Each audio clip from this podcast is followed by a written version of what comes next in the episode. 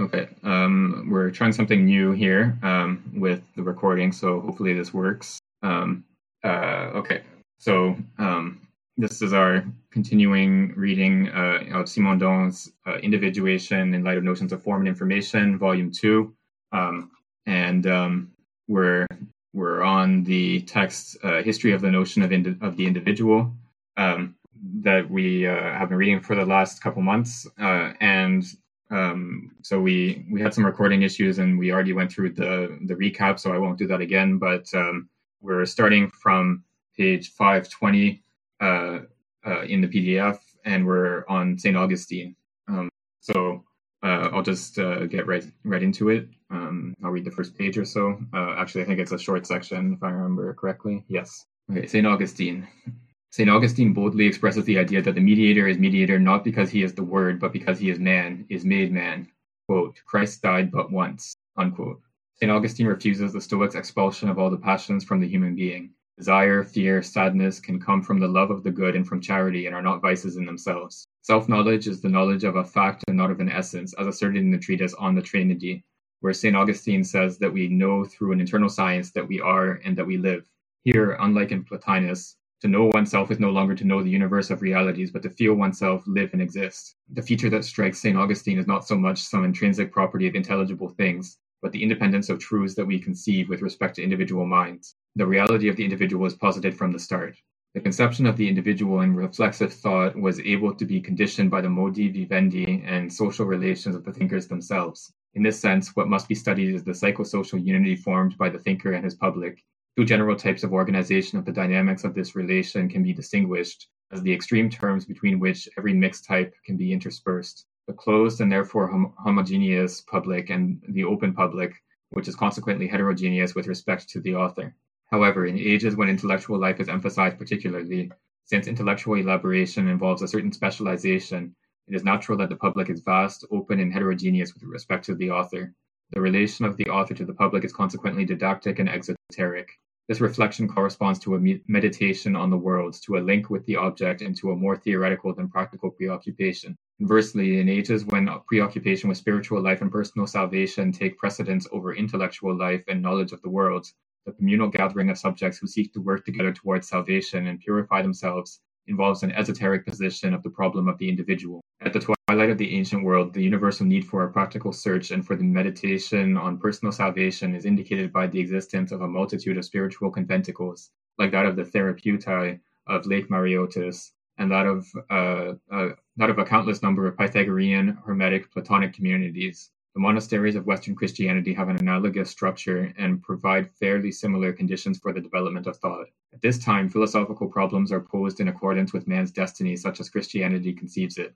The intelligence does not assert the autonomy of its methods and problems. The emotive, affective, voluntary aspects of life have as much importance as properly intellectual representation. Furthermore, the relation to the world of the public is a relation to the homogeneous and to the limited. There is somewhat of an identity of the world and the public, of the object and society. The unique relation to the world consequently becomes a relation to matter, and this world becomes foreign to the individual enveloped in a limited society that is for him principle and end, subject and object symbolized by a single substance. Um, so yeah, this this bit actually in the French text, the just uh, sort of um, uh, typographical difference here. So in the French text, um, we just have St. Augustine as one paragraph, and then there's a, a line break, and then the, the next bit is a, a separate section. Um, so there's more sort of general reflections um, are separated from the uh, section on St. Augustine, but uh, in the translation, it doesn't sort of come through in the same way. Um, so yeah, so the the the more general stuff in the the uh, what is this? The second and third paragraphs here are are separate from the first paragraph on Saint Augustine. Um, but uh, we'll see more on Saint Augustine as we continue with today's reading because um, he is sort of known as um, one of the defenders of orthodoxy uh, against um, the various heresies that appear in uh, sort of the late Roman, early Christian era.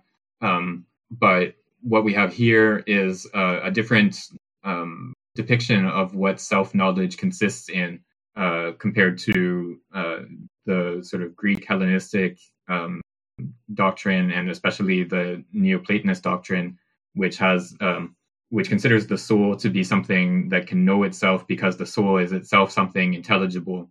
Uh, so it, the soul has uh, the property of being something that is capable of being known uh, and and known through the intellect. Um, whereas uh, for Saint Augustine, um, the the intellect is only sort of one aspect of the soul and not necessarily the most important one. Uh, and self knowledge is knowledge not of um, the the soul as something intelligible, but um, it's a, a, sort of self presentation or self um, appearance of uh, a living entity that we are. Uh, so we we know ourselves insofar as we are alive, and um, uh, not insofar as we are, are intelligible.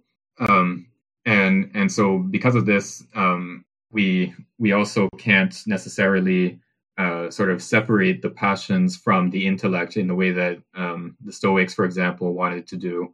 Uh, so we can't say that the passions are um, sort of uh, inherently negative properties of a, a human being.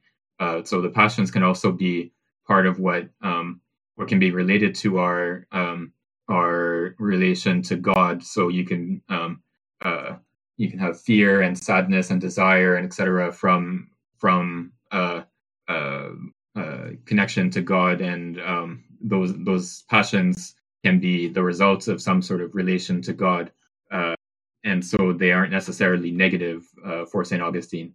Uh, and then we have the more general philosophical or sort of um, sociological historical account of philosophy in in relation to its public. Um, so philosophy is always, of course, um, directed towards a certain public, whether it's uh, an individual reader or a small group or um, humanity as a whole. There's always some sort of uh, idea in the for the writer of who should be the the audience for this uh, philosophical text. Uh, and here Simondon distinguishes between two sort of um, uh, endpoints for for the what this audience can consist of. Uh, so it can either be a, a closed group, uh, a small closed uh, circle of, of readers um, uh, on the one hand, or it can be um, sort of a, an open public, um, uh, which eventually could coincide with humanity as a whole on the other hand. Uh, and he suggests that there's um, a sort of reciprocal relationship between um, between these two extreme terms. and, and so when you have um, an, in, an era where the intellectual um, sort of preoccupation is with the relationship with the world. So what what the the scholar is primarily interested in is knowing the world in that type of era. Then research about the individual uh, necessarily takes the form of uh, writing that is directed towards a small group, uh, a closed group, Whereas, on the other hand, when you have an era that is more interested in the individual, then uh, writing about the individual will take on uh, this more public character, and so it's not directed towards uh, a small group. Uh, and and we can see the uh, the Christian era, the beginning of the Christian era, as a sort of transition from uh, the Hellenistic era, where knowledge of the world was more important to um, an era where knowledge of the individual is is held to be more important, uh, and and so it's um, in Christianity we see the the doctrine of the individual become something that's not just directed to uh, a closed um, group of readers, but is sort of directed to the world as a whole and uh, uh an open public. Okay, so let's go on to the next section. If someone else would like to read, I can read the heresies. Eastern heresies. One of the first signs of the existence of these communitarian conditions of reflexive thought is the reaction of Christian thought against the Eastern heresies, relative either to the question of the Trinity or to the Christological question. What they both fundamentally have in common is a change in the paradigm of individuality applied to the conception that divinity can be made man. In Sabellius and the modalists, the Word is not considered the Son of God for fear of falling into polytheism. In the same spirit, uh, Arius only accepts the Son of God as person on condition of making him a creature of God. These two thoughts highlight a common preoccupation to safeguard the intellectual purity of the representation of God that has been formulated, and therefore to elucidate the mysterious nature of the Trinitary dogma by thinking divine reality as an individual identitarian unity, uh, not as a reality that can be grasped merely through the categories of participation, thereby rejecting the principle of the excluded middle. This refusal of the principle of the excluded middle is palpable in the formula that Athanasius in the Council of Nicaea opposed to, to Arius. The unity of substance in God does not exclude the diversity of persons. This logically supposes that two incompatible structures are simultaneously existent in the divine being. These are the same formulas with which uh, Cyril of Alexandria in the Council of Ephesus in 431 AD condemned Nestorius. The duality of human and divine natures in Christ does not prevent Mary from being Theotokos, the mother of God. Lastly, these are the same reasons why the school of Antioch was considered heretical even before Nestorius because it refused to see in Jesus Christ anything other than a man filled with the graces of divinity, and because it avoided the metaphysical God man combinations that require the category of participation, and the refusal of the principle of excluded middle. Here, theocentrism is the mark of an inspiration that conforms with Neoplatonic thought, seeking to determine the intelligible structure of things by remaining faithful to the principle of identity. Western heresies. The Western heresies Pelagianism in particular, also manifests this defiance against participation. This doctrine denies the hereditary transmission of original sin, the justification of man by the merits of Christ taking as victim, and the importance of the means of grace and the sacraments of the Church, and the sacraments that the Church makes available to the faithful. St. Augustine opposes the efficacious reality of the Church to this thought. Uh, grace is what establishes this necessary participation good can come the good can come to the soul only from a special grace. Salvation only belongs to those who are predestined by God for all eternity. Unbaptized dead infants are damned. Gentiles who have not been touched by the grace of Christ have never attained virtue. The church is the necessary institution for the dispensation of divine graces, i.e., for the maintenance of participation between divinity and humanity. Donatism is critiqued in the same spirit. According to St. Augustine, who also fought against this heresy, the value of a sacrament should not depend on the individual purity or impurity of the priest who, who bestows it. Formalism of the sacrament is what establishes participation, not the individual reality of the priest. Under these conditions, uh, it is inevitable that man cannot be transparent to himself in his individual reality.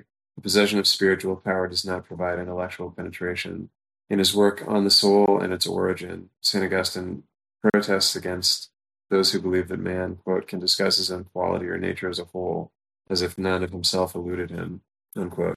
This is why St. Augustine, concerning the controversy over the origin of the soul, hesitates without concluding between traducianism, which derives our soul from that of our parents, and creationism, which makes the soul into a creature ex nihilo.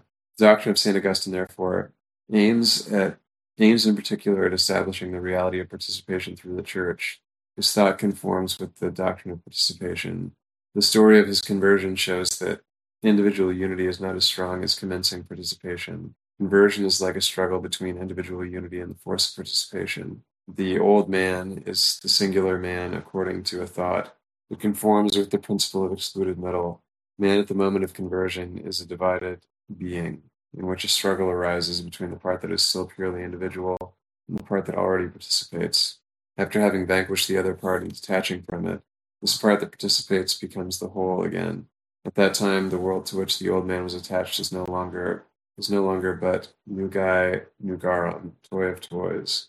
There is a profound difference in structure between the man before conversion and the converted man. The former subsists, the latter participates. Uh, in the Eastern Heresy section, this association of the principle of identity with or I guess the opposition of the principle of identity with principle of identity to the notion of participation is, if I'm understanding that right, is is interesting. So it's these these heresies that say basically that God can't be three, God can't be more than one thing and also a unity, um, versus the what becomes the orthodox position that there is both, you know, that there's this unity in the Trinity or the Trinity in unity. Um, But then it seems like participation is used in a different sense in the section on the Western heresies, where there's this the individual can sort of have access to grace through participation via the church, but but only through like the formal aspects of, of the church, so that it doesn't matter if the if it's a good priest, for instance. Yeah, the um, I mean, this is not something that I know uh, in a lot of detail, but um, a lot of the controversies uh, within the church in the early um, Christian era, so like uh, fifth century uh, to I guess seventh or eighth century, um, had to do with um, these uh, sort of apparent contradictions in Christian doctrine. Um, so, in particular, in relation to the Trinity and uh, the the nature of Christ. Um, so there's um, yeah. So the Orthodox, what what became the Orthodox doctrine, is that um, uh, God is both three and one uh, at the same time. So one one subs three persons in one substance. Uh, um, and so many of these um, what were later um, characterized as heresies, many of these schools of thought um, held that uh, either the three or the one side had to be sort of given up or or um, reduced in importance. Um, so you either conceive God as like this singular unity, uh, and then the Son, uh, the Son of God, is a, a created being with a, a, sort of lesser status than God Himself. Uh, that's the the Arian doctrine, um, and uh, uh, or you can conceive of um, uh, the threeness as being primary, um, and and so there's like three three gods essentially, um, and that would be a um, a different kind of heresy. Um, but uh, and then the other sort of topic of controversy was the nature of Christ um, as both God and man. Uh, um, and so again, there's a, a sort of contradiction um, in the Orthodox doctrine, um, or at least um, as Simondon puts it here, this uh, uh, participation that that goes beyond the law of excluded middle. Uh, and then various um, heretical traditions either um, held that Christ was a human being who uh, received divine grace or, or something along those lines, or held that um, Christ was uh, divine and uh, only sort of took on a human form or human appearance. Um, but the, the Orthodox doctrine um, rejects both of those alternatives and holds on to this idea of uh, Christ as both human and divine uh, at the same time, uh, fully human and fully divine.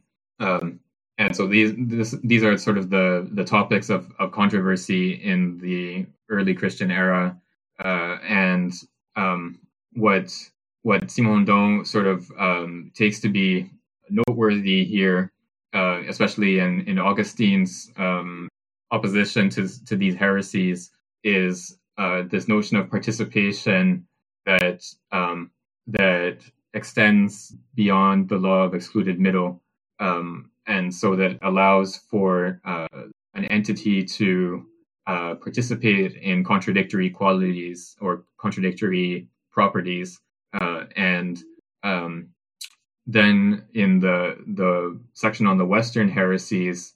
Um, so these ones are are not related to the the Trinity or the nature of Christ, um, but so the uh, Pelagian heresy held that uh, there's no such thing as original sin.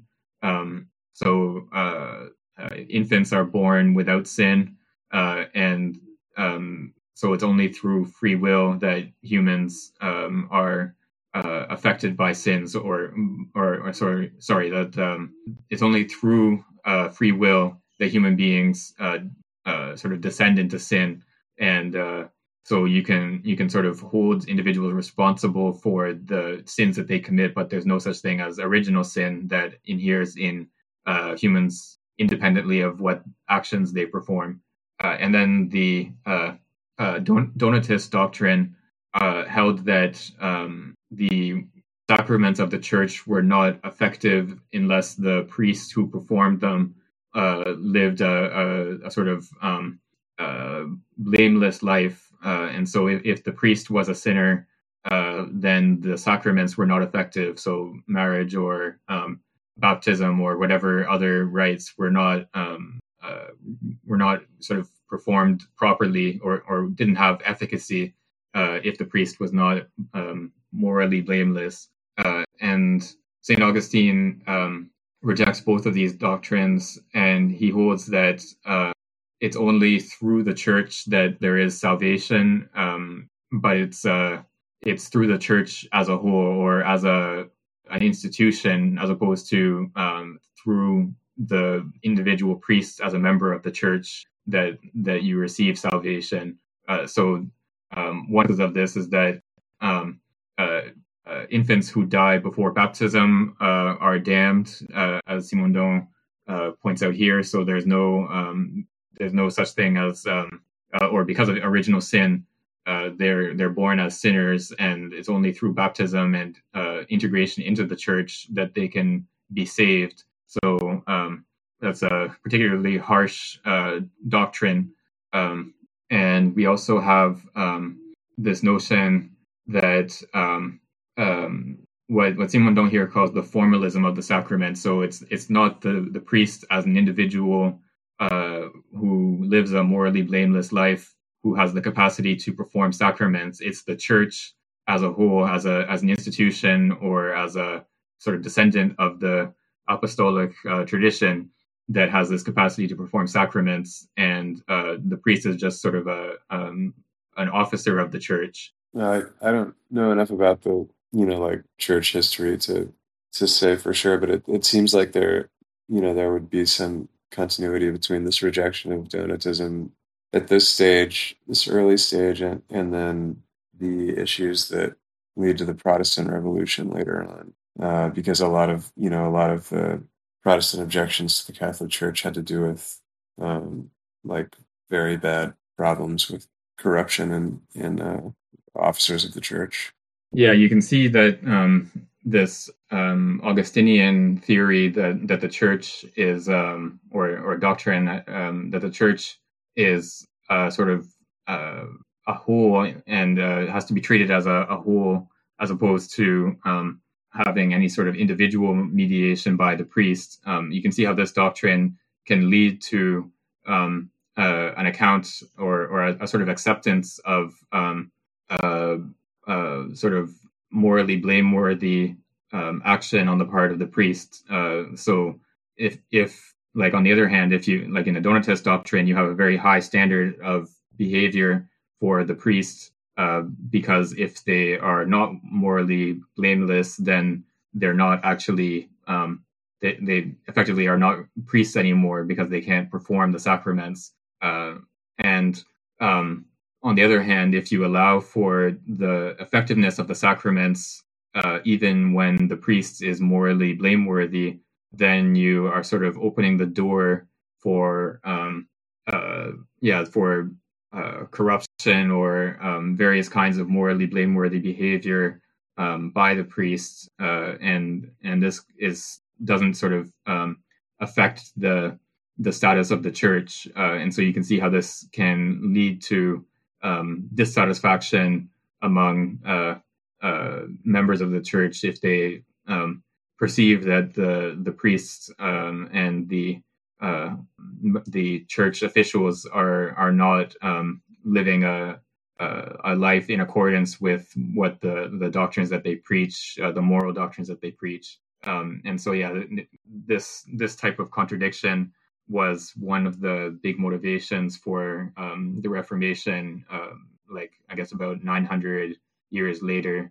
Uh, uh, recently I'm I'm reading like Spinoza's Ethics. Um, kind of like a, of course like uh, Spinoza, Spinozian ethics is definitely comes after after this um, tradition of Christianity and so on and so on. But uh, while while listening to this part, I just uh, thought of the the idea of like uh, how it is connected to the Plato's like you know the uh, soul and body is one, and then Spinozian um, substance, and then like uh, Christian, uh, Jesus as a, like a representation of the God, like a, actually corporeal representation of God, uh, and so on and so on. Like I think there are some kind of interesting points hidden as far as I understand. For example, last time I thought the God like uh, uh, God. I mean, the God substance like includes all attributes. I mean, individuals' attributes as a part of the whole. But my my colleague uh, criticized that. I think God is a uh, I mean, God as a just a human corporeal body. So, but like by reading this one, I think that's I don't know that's possible because like some some some people long time ago would think that way, would have thought that way as well. Sorry, like it sounds sounds kind of a little bit like a vague and kind of like a abstract. But that, um, what my point is that like how this part, I mean the the um connected to the Plato's philosophy and then later uh, on, like a Spinoza, maybe like a, maybe influenced by this kind of ideas, and then developed the uh, Spinoza his own kind of uh, philosophy about the relations like uh, between individual human beings and God, and then substance and attribute and mode, modification, everything. Yeah, yeah. There's um, we'll see in uh, a few pages. Um, we'll see. Uh, I think we should get to that point today. Um, uh, Saint Anselm, um, he is probably the first, or to my knowledge, he's the first to um, express uh, explicitly this idea that God contains all perfections, uh, and so he has the famous ontological argument to say that um, for the existence of God, uh, so if um, if God contains, or if we if we define God, if if the concept of God is the, the most perfect being or, or that than which nothing greater can be thought, um, then uh, if God existed only in the intellect, if if God didn't have actual existence uh, um, outside the intellect, then we could conceive of a being um, like God, uh, except also existing uh, outside the intellect, uh, and that would be a greater perfection. Um,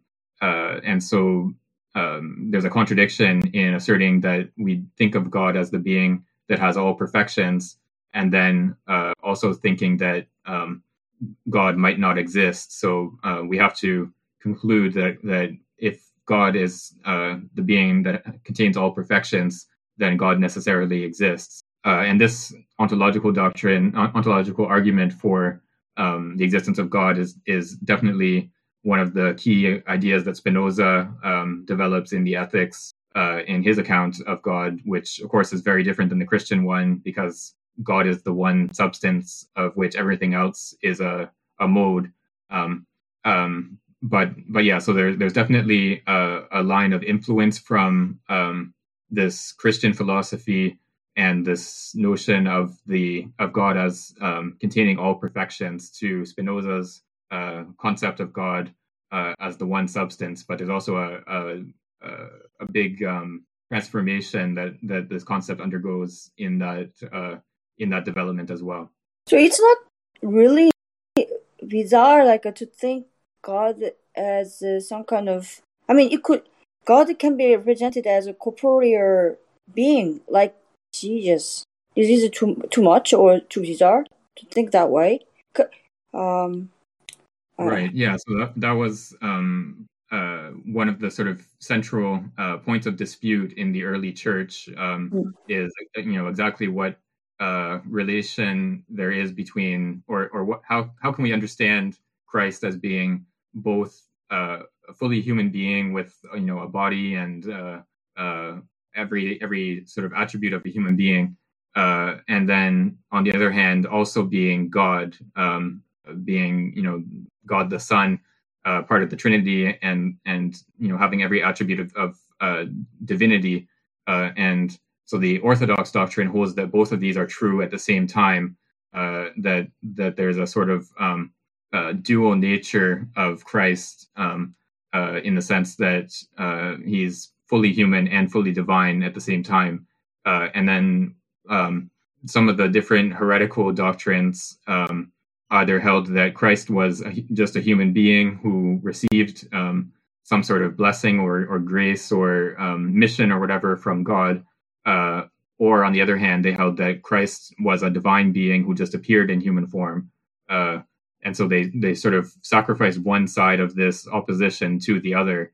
Um, uh, and and yeah, so the the Orthodox doctrine has to sort of go beyond the law of excluded middle uh, and hold that these two that Christ can participate in both um, divinity and humanity at the same time, even though these are contradictory qualities. Wow, thank you. Um, sorry if so. Uh, another question. Can I can I like uh, the, there somewhere I can't I can't really like uh, uh point out like at the part, but uh, as far as I understand, like uh, at some point we don't have to think about knowledge. Like we don't have to uh, be uh, epistemological. Uh, uh, instead of that, we the better ontological. Like we can just feel. Uh, when um Angus read, I I thought like that uh somewhere somewhere in the pot pot uh, Angus read, but the um so that means like uh, we can just like uh, instead of like uh, trying to be the the knowledgeable about everything, we just like uh, what does it mean by the feel here? Uh, I, I need to find out the exact spot, the exact part. But anybody who who who is with me with me like um yeah, I think I, I know the part you're referring to. So that, that was in the section on Augustine at the beginning of. Ah, yeah, yeah. Sorry, sorry. Yeah, yeah so he, so for Augustine, um, our our knowledge of ourselves is um, is not an intellectual knowledge uh, as as it is in Neoplatonism. Uh, so it's not that.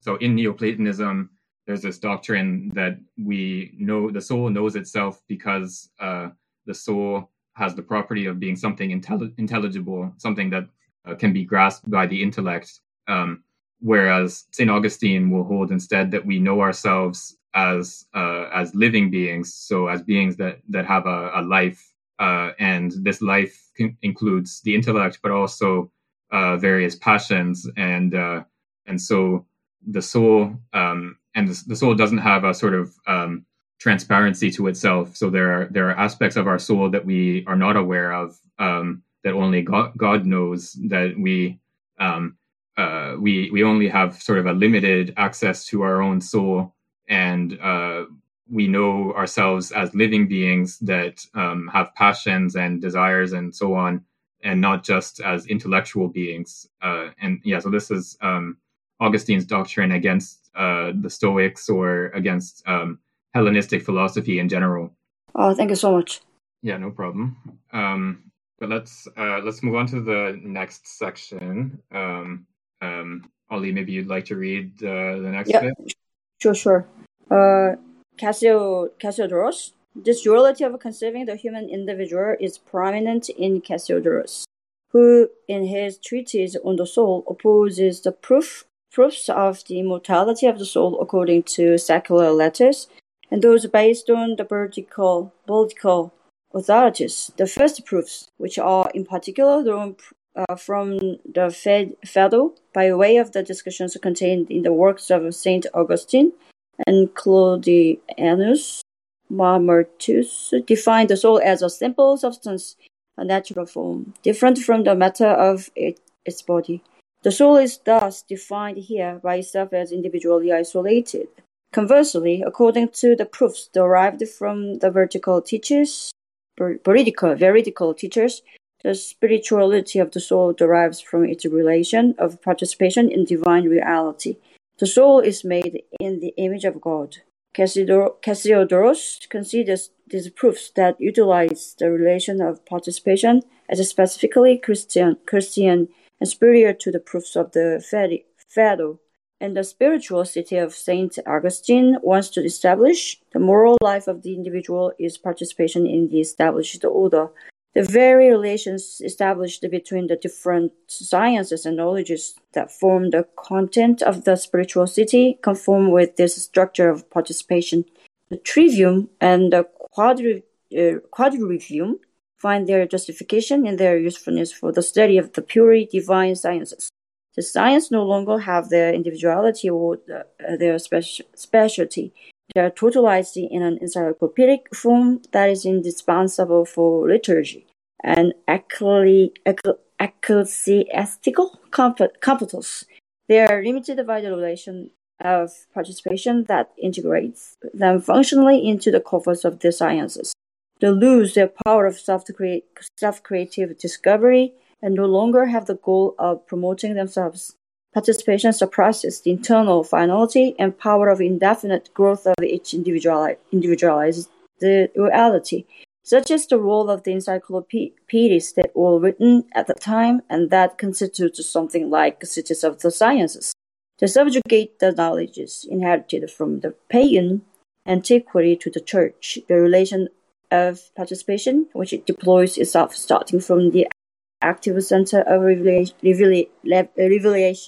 extends up to the ancient doctrines, turns them toward it by depriving them of their auto- autonomy. This conversion is uh, practiced by Isidore, the Archbishop of Seville, in his Etymologies, and by Bede the Venerable in his De Natura uh, uh, Rerum, Rerum, which was inspired by Isidore and augmented by frequent reminiscences of Pliny the Elder. Refusing citizens' right to individual opinion, the same relation of participation appears on a particularly crucial ground, that of the criteria to be employed for discerning truth in matters of faith. The set of rules is exposited, by Vincent de Lérins, the Commonitorium in AD 354. The opinion of the majority must be given pre, uh, preferential treatment from the start by distrusting private opinions. In the same way, the opinion of the ancient must be followed. Ultimately, if these two methods make room for error, the decision of ecumenical council must intervene. Short of this, the search for the opinion shared by all orthodox masters is fruitful. The tradition grows by way of development and clarification. For example, such that the new participates with the old old continuously and never by way of addition or innovation, which would disrupt the continuity necessary for participation. The only mediation invoked in these different examples is consequently that of participation, of continuous participation, the mediation proper to philosophical thought, which calls for invention, not participation through continuity, for creation, not simple development, cannot be suitable for this ecclesiastical thought. Enough? Uh, yes, let's stop there. Thanks. You're welcome. Um, yeah, so Cassiodorus, um, yeah, as Angus has posted in the chat here, he's, he's maybe not a very sympathetic thinker for uh, modern uh, authors or modern um, readers. Um, so he um, he holds that um, he, he first makes this distinction um, on proofs of the immortality of the soul between the the proofs that come from secular authors or pagan authors like Plato, and the proofs that come from what he calls here the veridical authorities or um, the the church authorities. So he, so in the in Plato's Phaedo, there are arguments that show the, that the soul is immortal, um, and Cassiodorus holds these arguments not to be um, not to be um, uh, truly uh, not to truly give us the nature of the soul. Uh, and it's only in Christian writers who um, who derive the immortality of the soul from from God and from the divine origin of the soul. Uh, it's only in these proofs that we truly grasp the immortality of the soul in uh, in its in its reality. Um, and so, as a sort of consequence of this, is that um, we have uh, a subordination of uh, secular knowledge to the church. So the the seven liberal arts, uh, the trivium and the quadrivium, uh, these are useful insofar as they um, contribute to the development of the church. Um, so, like music is, uh, you should study music so that you can uh, perform the church liturgy properly um, but they don't have a sort of inherent value and they, they don't have a, an autonomy like they did in uh, the pre-christian era uh, and so developing music or geometry or whatever for its own sake is not something that has um, any any in, uh, any value. It's only insofar as you are um, studying music and geometry for the sake of the church that that those studies have any value. Um, and we see um, so in this era, in this sort of early or yeah early Christian era, we find um, these encyclopedias that authors write. So they they sort of gather together um, all of the knowledge that they have available to them from the uh, pagan world uh, and um, put it together into these encyclopedias or compendiums uh, that that uh, contain all of the knowledge on a particular topic that is available. But um, a lot of these authors are are not original in the sense that they don't um, they don't develop geometry or astronomy or whatever. They just um, collect the information that's already available uh, for the use of the church. Uh, this idea of the uh, the refusal of the right to individual opinion, and you know, together with the subordination of the sciences to um, you know the, the life of the church, it's sort of like the the opposite of what Simondon um, uh, valorizes in that discussion on the, the technical, the technician uh, earlier in volume two, sort of forecloses the possibility of having this independent and non communally mediated access to the object of, of scientific or I guess also philosophical inquiry. Yeah, I think that's right. Um, so for just as a reminder for for any listeners who who don't remember that passage so in in one of the, near the beginning of this text on the history of the notion of the individual simondon argues that um, the sort of beginnings of philosophy in uh, the pre-socratic philosophers um, it has to do with the the role of these people um, as uh, technicians uh, as people that had um, this technical knowledge that uh, doesn't rely on um, sort of valorization or approval or um, endorsement by the community.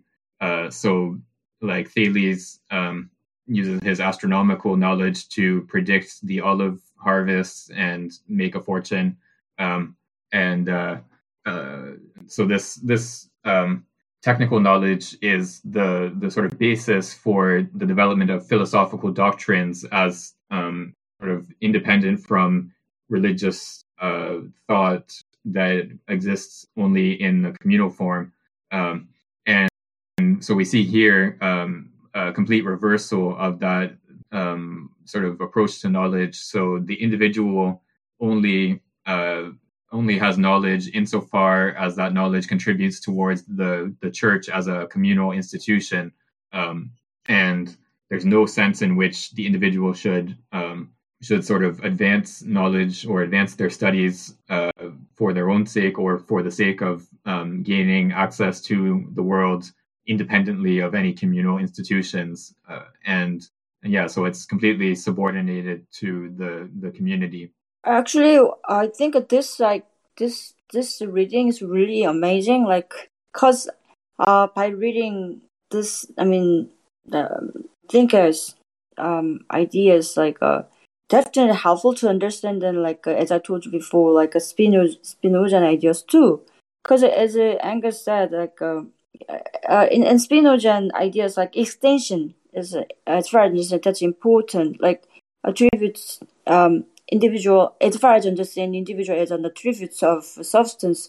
Um, extension is like uh, available, but here the um, the ideas is limited and then it is subordinate to the, the, the sign of system.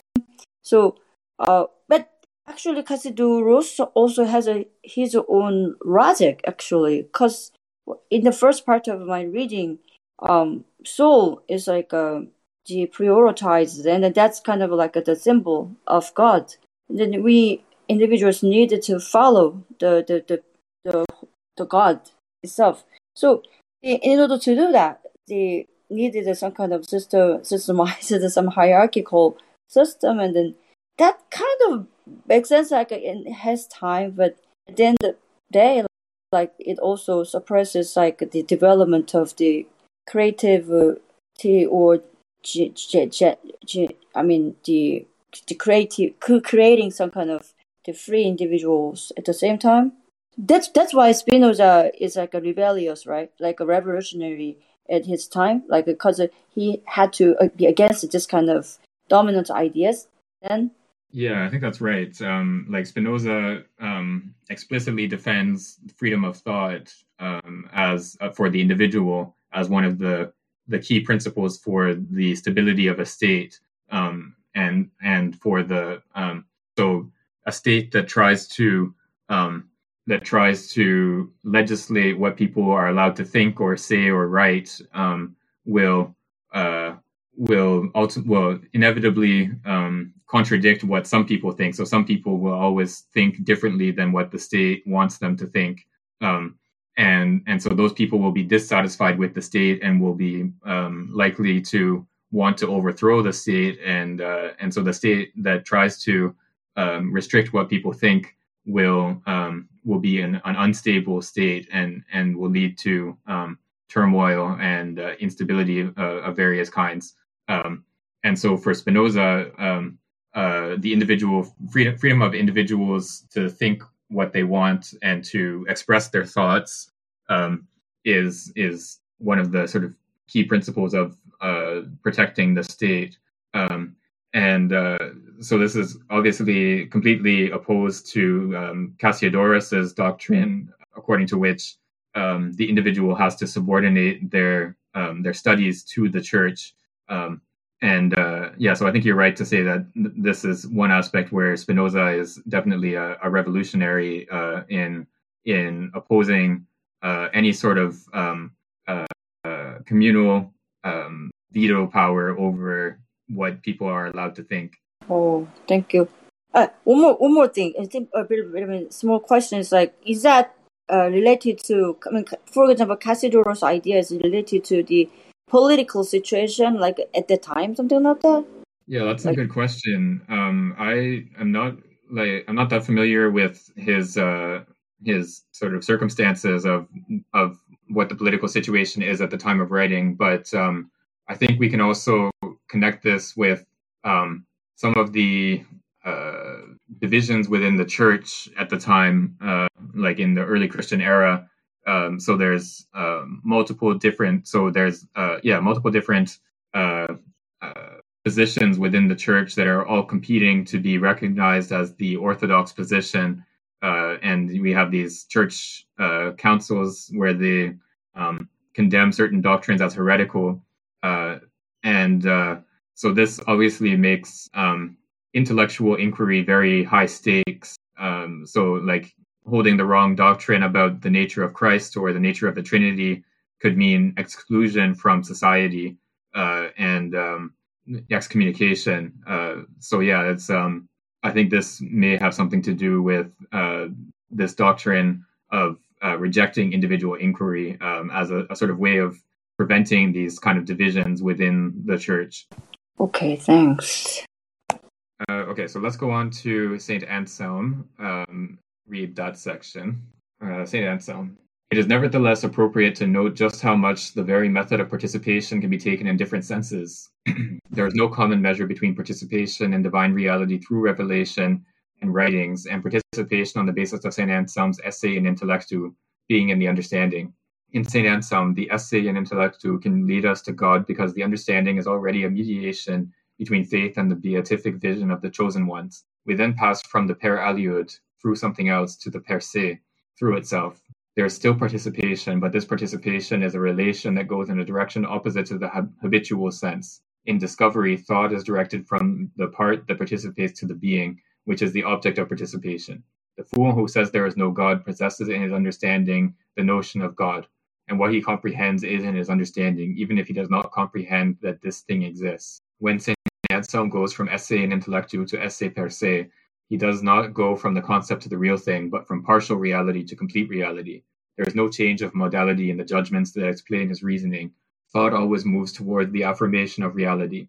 Quote, and assuredly that, than which nothing greater can be conceived, cannot exist in the understanding alone. For suppose it exists in the understanding alone, then it can be conceived to exist in reality which is greater. Therefore, if that than which nothing greater can be conceived exists in the understanding alone, the very being than which nothing greater can be conceived is one than which a greater can be conceived. Unquote. This path of participation going from the part to the whole, and not from the whole to the letter of its degraded expression, sometimes appears in St. Augustine. Quote, For never yet was nor will be a soul able to conceive of anything better than you, and if you were not incorruptible, I could in my thoughts have reached unto something better than my God. Unquote. Negative theology proceeds along this path.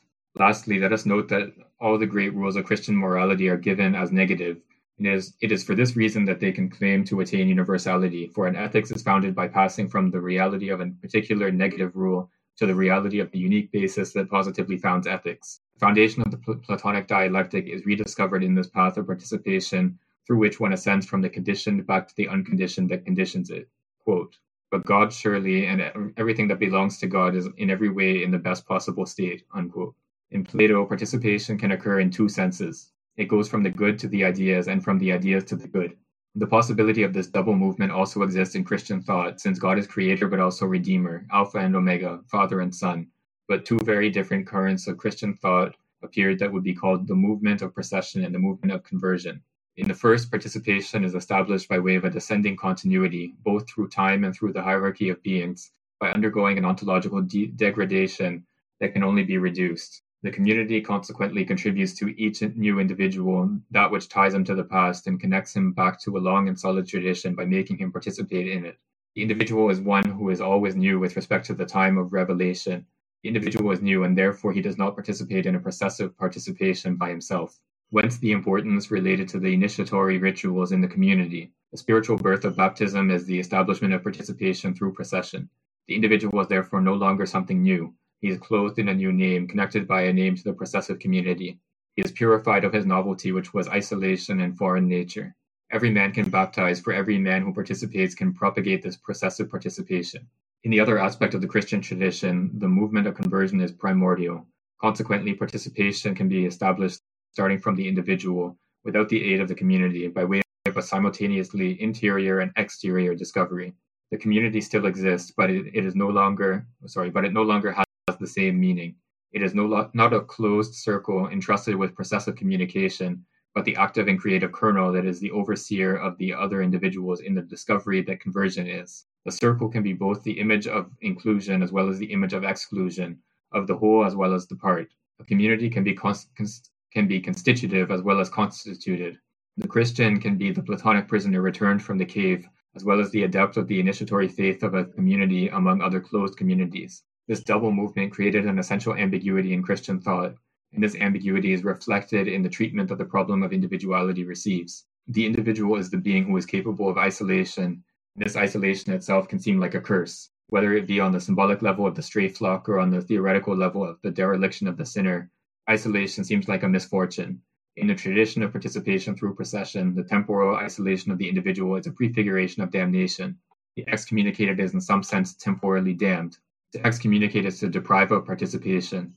The temporal church, mediator of communication, isolates from it or receives into it those whom it wants to damn or save. The chosen one is not merely a just and rewarded, ju- rewarded, judged being, but also a being definitively integrated into the spiritual community of the chosen ones. Generation is a degradation to the extent that it creates the individual. The temporal concerns the individual. These two aspects are prominent in St. Augustine. The preoccupation that animates him against Donatism and Pelagianism connects back to participation through procession, but his spiritual life reveals a search for participation through conversion. St. Anselm is on the, on the path of this participation through conversion. Gaunilo of Marmoutier on the contrary, opposes St. Anselm in the name of authority and revelation. He defends the point of view of the insipience, unreasonable, introduced by St. Anselm.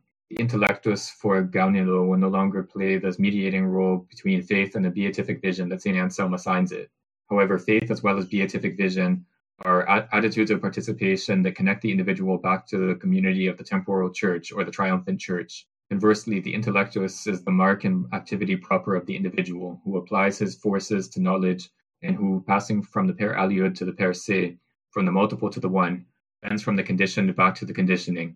Consequently, as we learn in the Monologium, the intellectus is that which forms the unity of the individual in his search.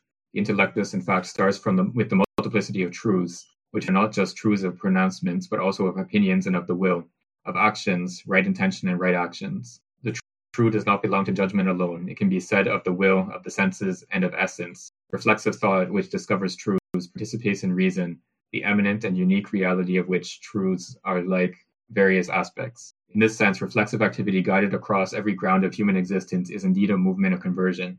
In such a doctrine, the individual who thinks is no longer a being disinherited from the search for the mediator as a creator of a community, but a limited force who, guided well, is capable of discovering the divine. The intellectus, which is reflexivity, is not the opposite of faith. Fides quaerens intellectum, faith seeking understanding, applies for all dogmas, including that of incarnation, which is consequently no longer belief in an exceptional event founded on revelation, as St. Anselm wants to establish in his Cur Deus Homo, why God is man.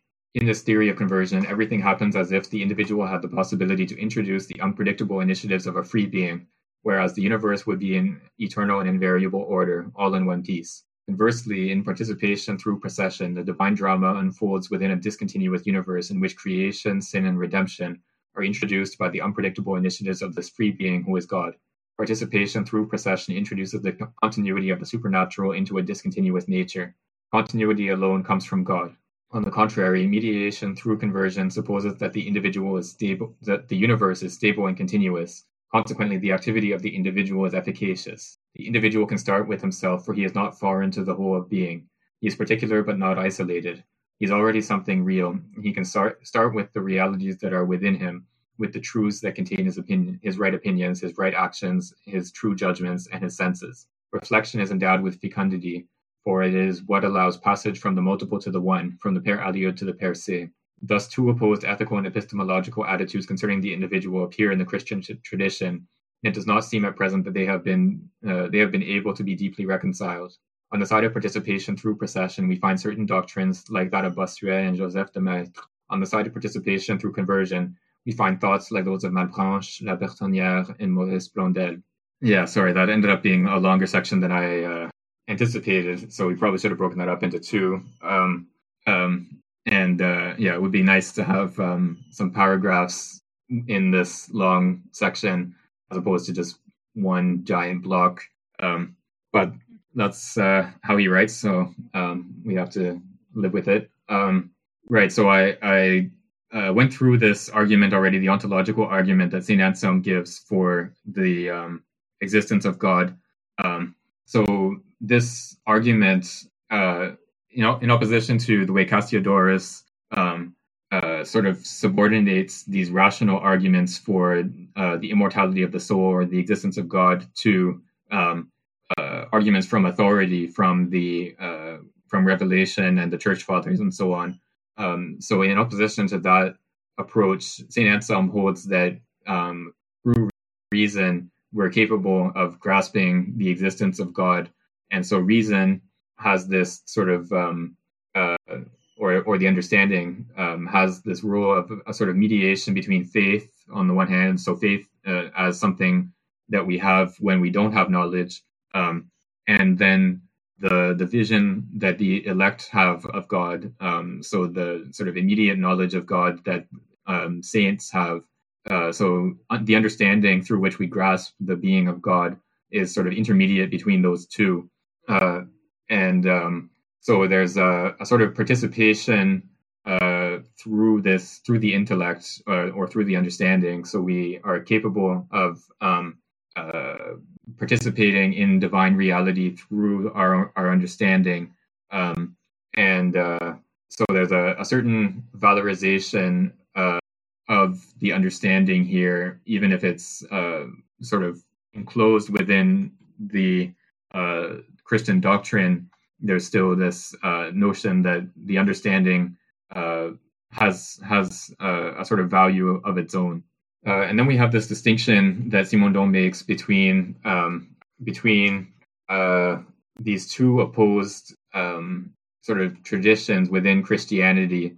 Um, so we have the one on the one hand we have um, this uh, sort of tradition of participation. Um, so it's a tradition in which uh, the individual has value or um, reality through through its mediation with the divine, um, and and so it it um, it involves um, it involves uh, like we saw uh, with Cassiodorus this sort of subordination of the individual to the church um, as an institution, and uh, and we saw this also with Augustine. Um, so the the church as an institution um, is has the the role of preserving tradition, uh, the apostolic tradition, um, and uh, individuals are saved by virtue of uh, being included in the church uh, and belonging to um, this tradition. Uh, and so that's what the importance of uh, baptism comes from is, is that it, it takes an individual and, and makes them part of this institution that preserves the tradition of the apostles.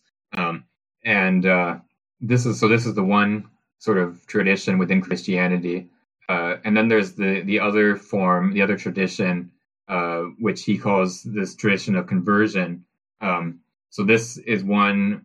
Uh, this in this tradition, there's um, a sort of role of the individual in uh, uh reaching the divine reality, as opposed to this mediation through the church. Uh, so the individual, through the act of conversion, um, sort of discovers God within themselves, but also outside of themselves.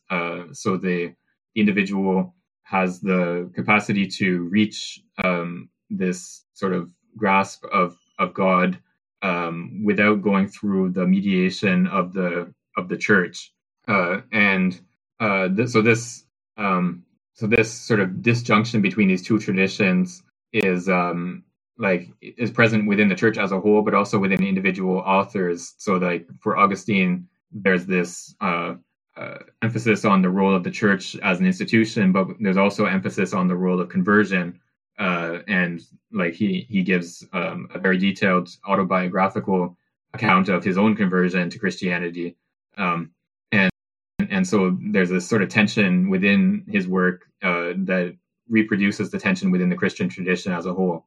yeah, this uh, this idea of procession sort of made me think of the in volume one the discussion of the uh, one of the one of the sections on the collective, and um, Simondon said there that the collective itself continues to individuate by the incorporation of the pre-individual shares of new members of the collectives. Maybe this would be one one way in which um, that could happen. And then the idea of the of conversion, which is kind of like a spontaneous individual salvation without mediation by the uh, community kind of makes me think of, I mean, what, what little I know about it, uh, Zen Zen Buddhism, the idea that everybody has this Buddha nature that can be sort of spontaneously and almost accidentally awakened, like in the you know the Gateless Gate. There are all these strange um, anecdotes about interactions that led to sudden enlightenment, um, or maybe even that in you know the section on anxiety in volume one where he suggests that there are ways in which uh, you know the transformation that usually takes the collective uh, to happen can happen individually um, maybe this would be another example of that uh, this you know some kind of uh, totally individual um, uh, religious conversion through the understanding or through uh, i don't know maybe something supernatural. Yeah, that's that's a a good um, reminder of um, some of the points from Volume One that are related here, and it, it certainly seems like um, Simondon leans more towards the side of the procession uh, account, um, where um, the individual can sort of reach something beyond themselves, uh, this trans individual, uh, only through the collective uh, and and through some sort of mediation through the collective. But th- at the same time, um, um, he he also emphasizes uh, in other passages the sort of spiritual ordeal that is involved in uh, forming a collective and and uh, sort of reaching the trans individual. Um, so it, it's not just that you know a bunch of people get together and decide to like form a collective that you sort of um, achieve this access to the trans individual um, it, there has to be this sort of conversion within each of those individuals to form a real collective. Um, and and so even though Simondon sort of uh, at, at, least at a first approximation leans more toward the the side of the procession and the, the role of the collective, uh, there's still this individual aspect to the, this individual conversion um, aspect to his account of uh, collective individuation and the grasp of the trans individual. I wonder if we could see this as another instance of a, a situation where two two extreme terms are kind of united in the middle through Simondon's account. So there would be like a procession that's preceded by a conversion in the collective with the ordeal of solitude that leads to the you know uh, induction into the community. Yeah, I think that that uh, makes a lot of sense. Um, so in this sort of general schema of thought that Simondon uses uh, regularly is to present this opposition between two opposed terms uh, and then try to find um, an intermediate, not in the sense of like a mixture of the two, but like this middle point out of which the two opposed terms can be generated uh, in in uh, this sort of genetic um, intuition that he uses as the sort of method- methodological principle of uh, of his philosophical work.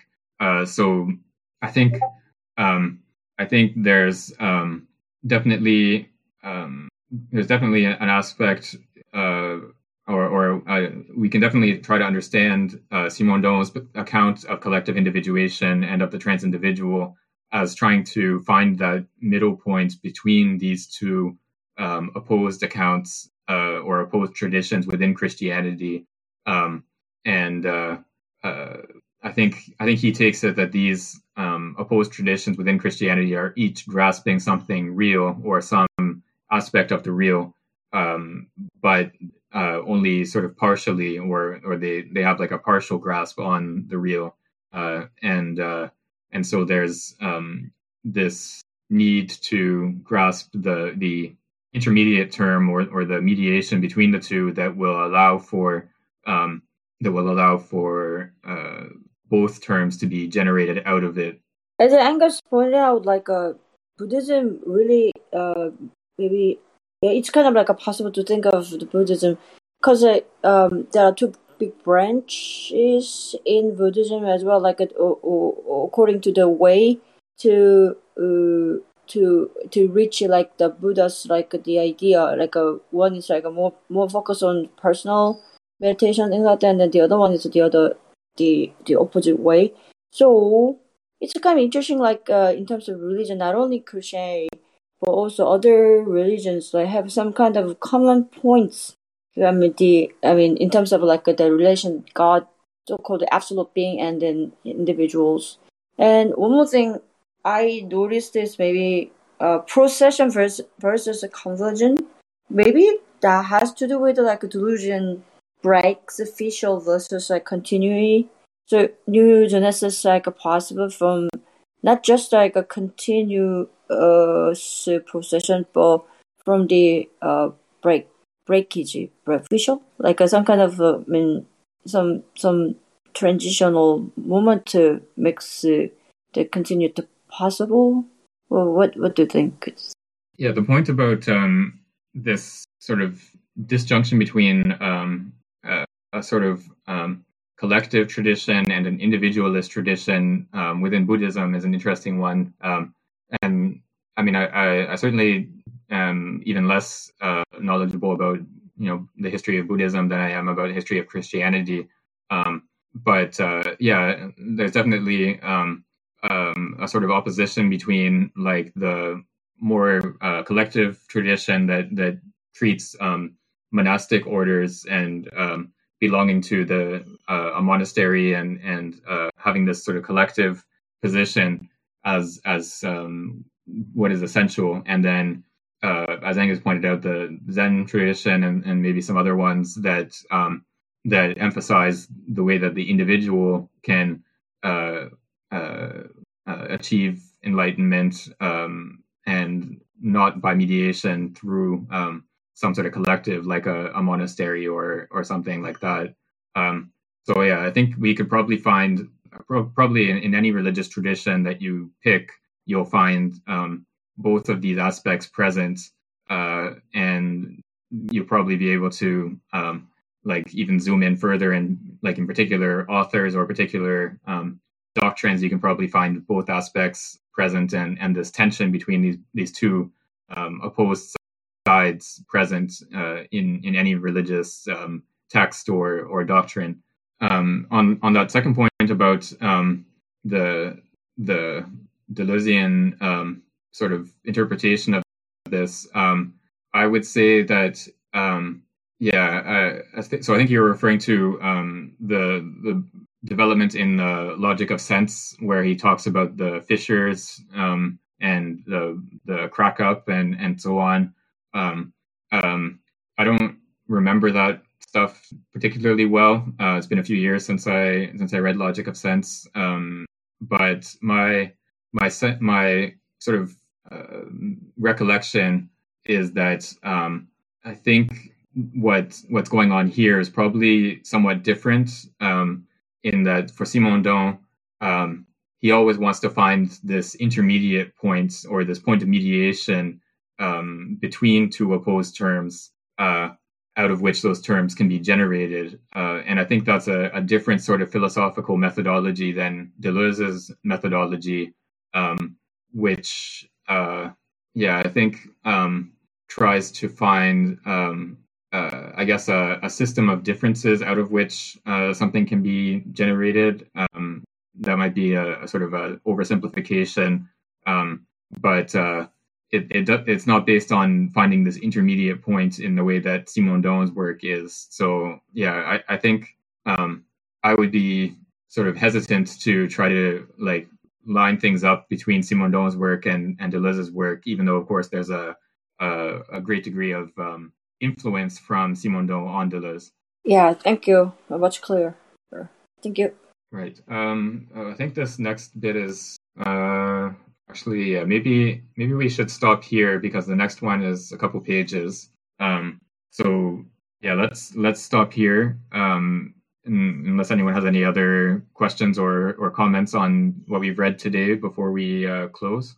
Well, it seems that I didn't realize that um, Simondon uh, studied this much. So his ideas is not out of the blue. I mean, wow, it has like a really strong foundation. So it's amazing to check this part particularly.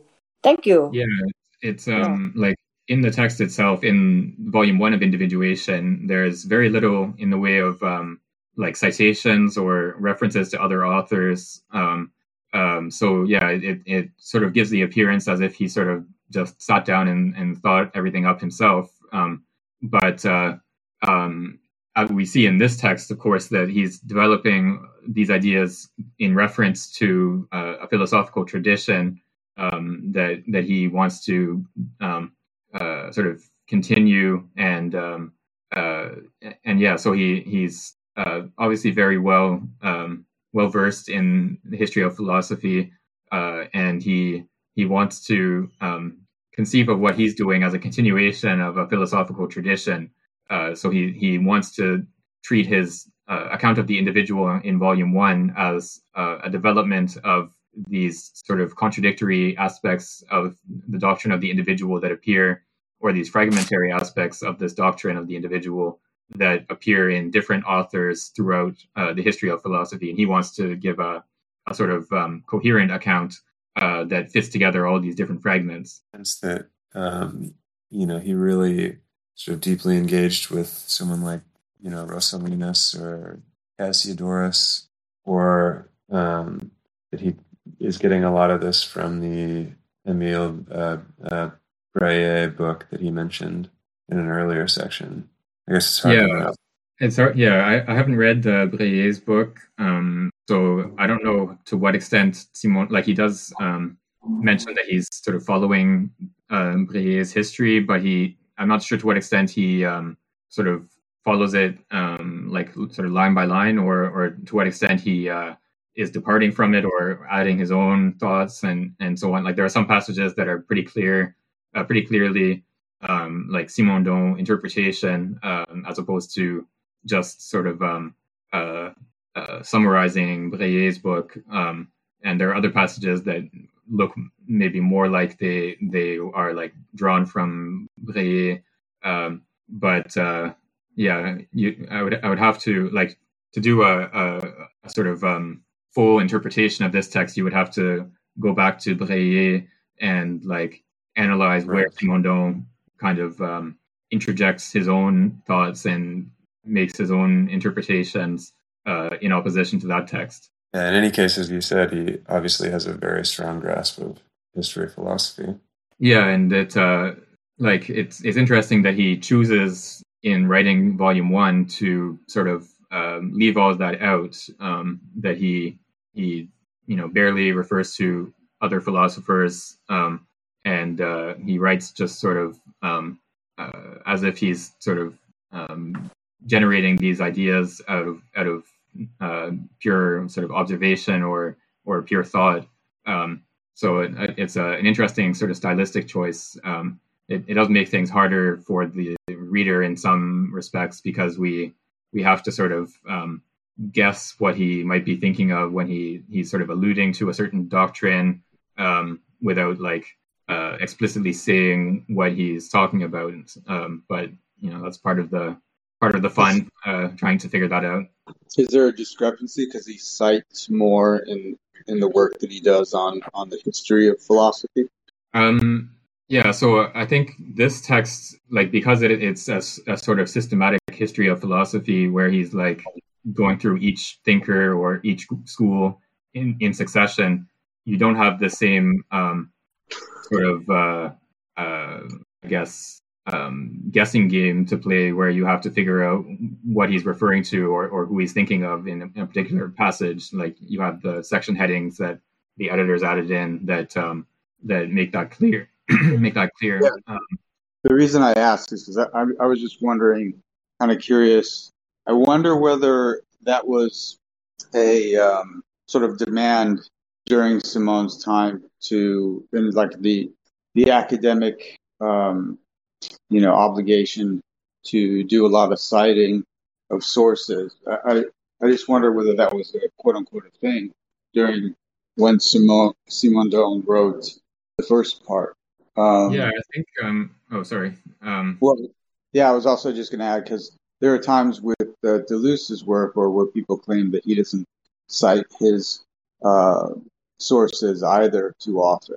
Yeah, it's uh, there's there's sort of different um, citational practices. Like uh, so, what is now volume one of individuation was his was Simondon's doctoral thesis or uh, habilitation thesis, um, um, uh, or the the major thesis. In in the French system at the time, you had to present two theses, uh, a major and a minor thesis, um, and uh, um, so like it was sort of incorporated into the academic system of the time. Uh, so even though he's writing in this style with uh, almost no citations, it was still sort of part of the academic system of the time. Um, uh, but then, like Deleuze is uh, sort of a different case because he uses tons of citations.